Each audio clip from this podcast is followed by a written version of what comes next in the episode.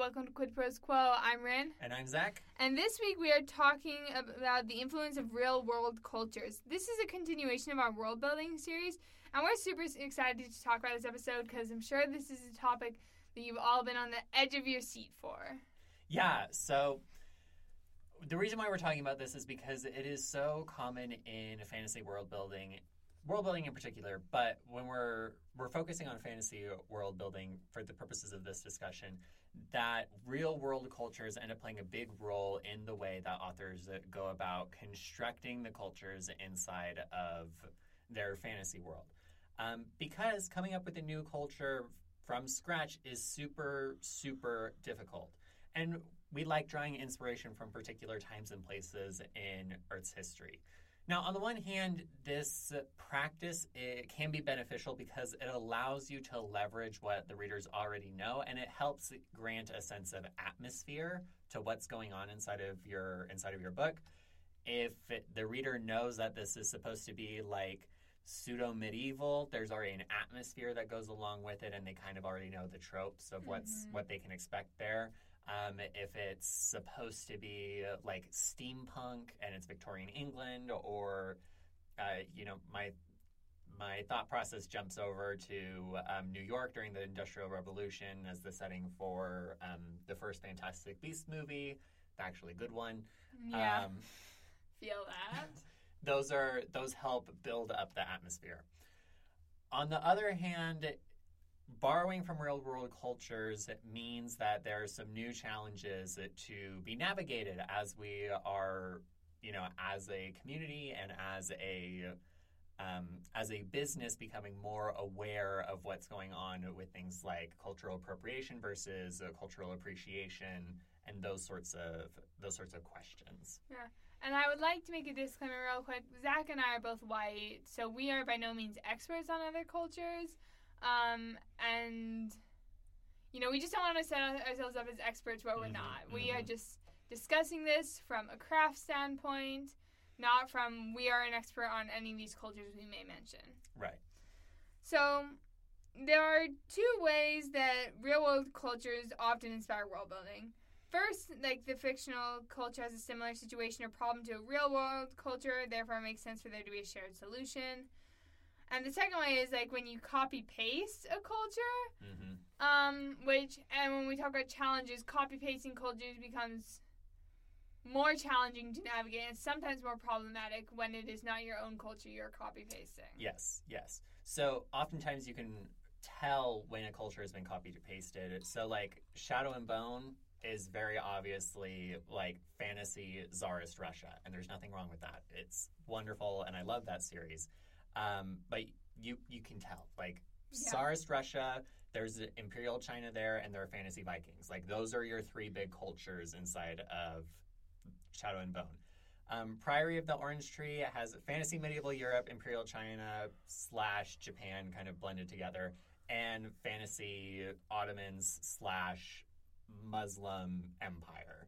Um, there's a really long, uh, maybe not really long, but there is a little note at the beginning of the of the Priory of the Orange Tree that says that these cultures are not meant to be copy pasted, but it's pretty obvious.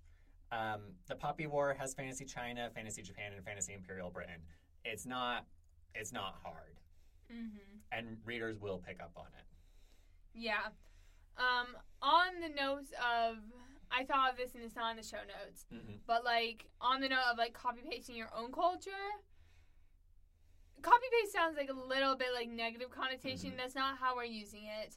But like if you are using your own culture, then it can become a like hashtag own stories novel, mm-hmm. which are to my understanding in high demand. Like they're cool. I love reading own stories stuff. I just read The Mermaid, the Witch, and the Sea by Maggie mm-hmm. Tokuda Hall, mm-hmm. which is like an own voices like Japanese empire inspired type story. Mm-hmm and it was really cool. So this all goes to say that there's nothing wrong with copy pasting, but if you do copy paste, then your readers may take your portrayal, whether negative or positive or seemingly neutral, mm-hmm. of a real world culture into your fantasy story, and like, oh, this is how they view the real world culture, which we all have implicit biases, Yeah. and those are going to make our way into our writing. And we could do a whole other episode if we haven't already on managing implicit biases as a writer. hmm Um, And this is not to say that this is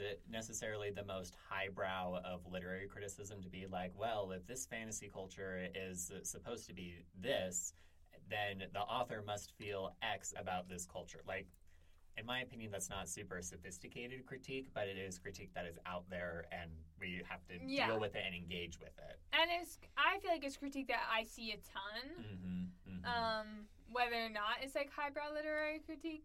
So it's a good thing, especially if you're writing a story where you do draw from real world cultures, to make sure that you're doing it in a respectful, positive way.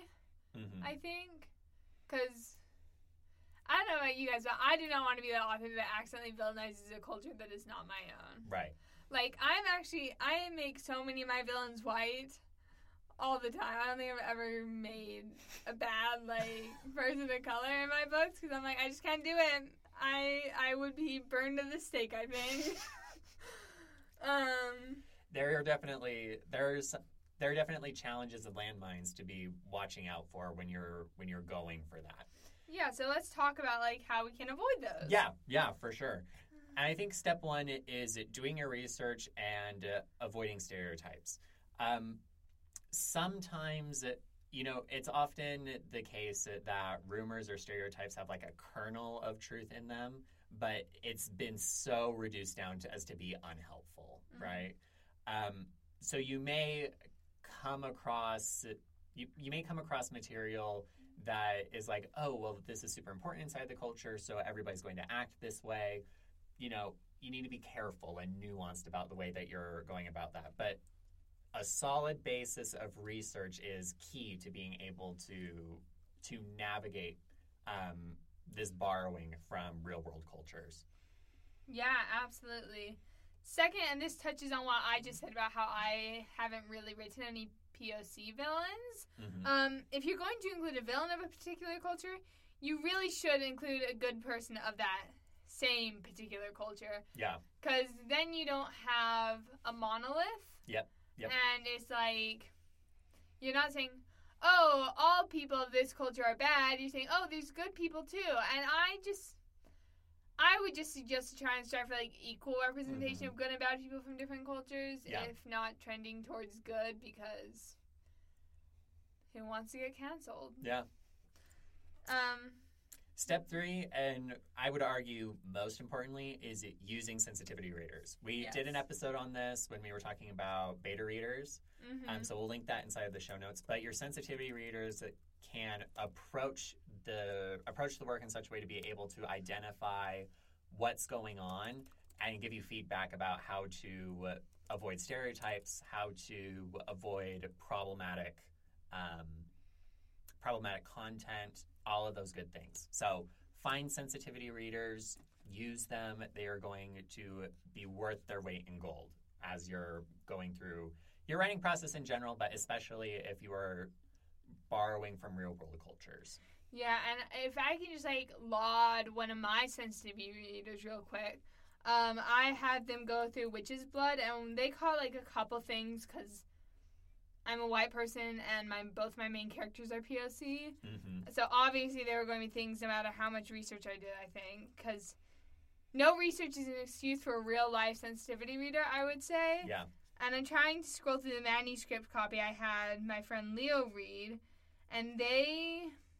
The example I'm trying to find is like I had this construct called the blood golem Mm-hmm. in my work, and they brought uh, up to my attention that like golems were Like they're originally a part of Jewish. they're originally part of Jewish culture, and they are Jewish, which is why they Mhm. caught this, I think. Um, but it was like they're sacred creations in Jewish lore made to protect Jewish communities. Mm-hmm. Um, and witches are in almost every form of media caricatures of Jewish people, which I Mm-hmm. did not know with all my Mhm. research on witches. Um, and so they're like, oh, maybe just use a different word. Yeah. And I did, and now I'm using the word anthroparian, which is like super cool. Yeah, that's fancy. It's fancy. Um, but yeah, so use your sensitivity readers. We were talking about sensitivity readers and beta reading before the episode, and Zac had this really good example. Like, he's like, I'm not saying you're a bad person, I'm just saying maybe you want to rethink this. And that should be the attitude in which we should go into all sensitivity reading, like having our work sensitivity read with. Yes. It's like, we're not a bad person, we're not trying to be bad people, Mm-hmm. but we make mistakes, and we should catch it earlier on in the process rather than after the book is published. Yes, yes. And again, when you're talking with your sensitivity readers, there's no like there's no shame in there being something that is problematic.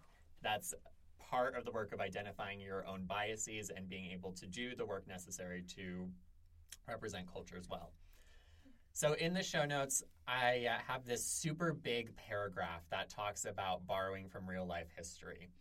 Um, but we're going to skip that paragraph right here. And the reason why is because we are going to have a special guest who is an archivist who is trained in history to talk to us about historical consciousness inside of fiction. Um, so we'll hit on a lot of these notes when we have them on the show. So, Uh, just in case you're wondering, that'll be out in like a month or two, probably, yes. from the time this episode airs. So, Yep. if you're really excited about historical accuracy in your fantasy, which some of us are real nerds about it, yeah. um, myself included, like stick around for that. We would love to share that with you. Yeah.